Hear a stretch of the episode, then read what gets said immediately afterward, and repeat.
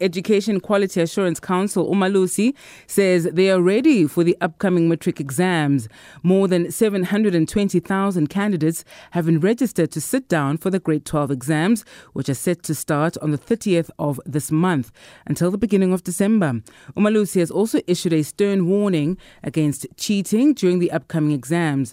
The council briefed the media yesterday on the state of readiness of the public and private assessment bodies to manage and conduct the 2020 2023 matric exams.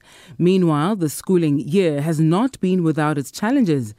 To find out whether teachers share Umalusi's readiness for the national exams, we're joined on the line by Basil Manuel, Executive Director of the National Professional Teachers Organization of South Africa, NAPTOSA. Basil, thank you very much for your time with us uh, this morning on SAFM. What is your assessment as NAPTOSA going into the 2023 matric examinations? Good morning, Sebenzile. Um, as NAPTOSA, of course, we we work towards this point where our, our members, our teachers who are part of the matric system, are then uh, ready. Of course, the challenges that have come have impacted on individual schools.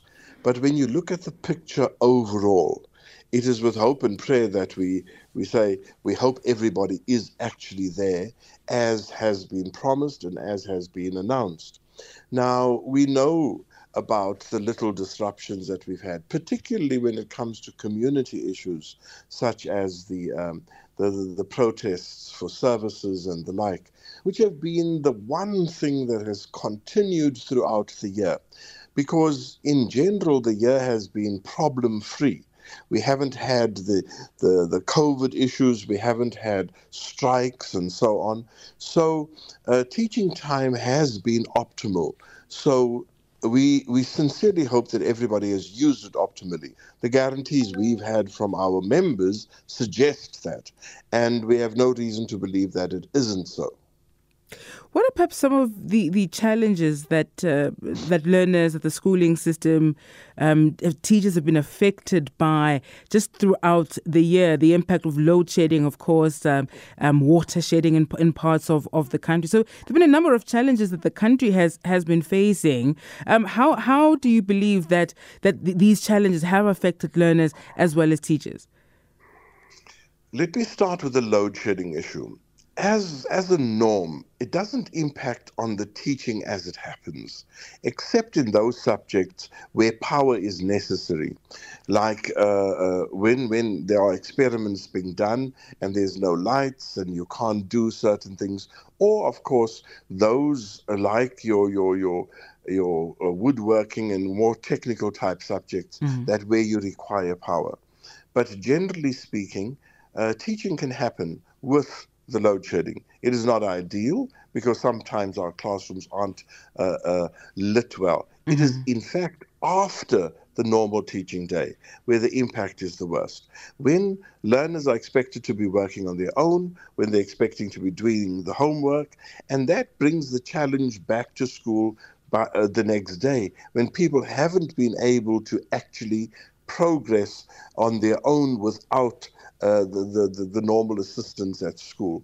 And that is a serious one because it also impacts on study time. And this is our concern now because many learners can only find good time to study at night yeah. when the rest of the household is, is quiet and asleep and things like that. And if lights are out, uh, studying by candlelight is a huge challenge besides the dangers that, that come with it. So that remains a concern. Insofar as the the, the, the, relatively recent issue of water shedding. We know that schools haven't closed per se for the matriculants. And when uh, learners have had to be let off early, it hasn't been the matriculants because of the, the pressure of the immediacy of, of the examination. Mm. So that has had a limited impact, but it does make life uncomfortable. And we are particularly worried about health issues when it comes to the water story. It is not just about drinking water. That's the minimal thing because people carry water, but it's the ablutions and, and the freedom to, to use the ablution facilities that does impact on, on, on learners. Then, of course, there are those other things that have happened. Where we haven't always had teachers appointed on time in certain provinces. We know mm-hmm. the pressures that have come. Uh, KZN being one of them, where replacements haven't always been there on time.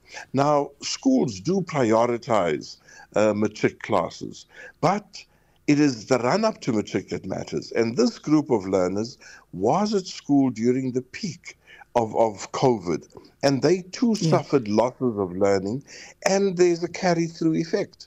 And uh, as much as people have tried very hard to to minimize or e- eliminate the carry through effect, some learners will still have it yeah. because not everybody learns at the same pace. Yeah, just finally, Basil, as we as we wrap up, there was the issue um, of that massive cheating scandal in Mpumalanga mm. last year with teachers and, and invigilators implicated here. The integrity of, um, I suppose, of these examinations, but of the education sector broadly, is always at stake when these sort of things happen. Just just very briefly on just going into the examinations and and the sort of culture, if you will, around making sure that, in particular, teachers and invigilators um, are are not the people who, who are pushing, um, you know, the, the cheating or aiding students in cheating. In fact, it, it's a sad moment when when uh, you you have the people who should be protecting the integrity being part of the problem. And we, we sincerely hope it doesn't happen again. However, we're working with people, and we're working with a variety of people and thousands of people.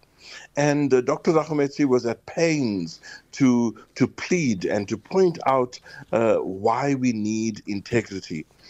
But we, we too are calling on not only our members, but teachers in general, and those other workers that have access to, to the papers to protect the country and the integrity of our children's uh, key exam in the country. We can't do it without people coming to the party. Yeah. Yeah, absolutely. Thank you very much, Basil. We'll park it there um, this morning. That was the Executive Director of the National Professional Teachers Organization of South Africa, NAPTOSA, Basil Manuel.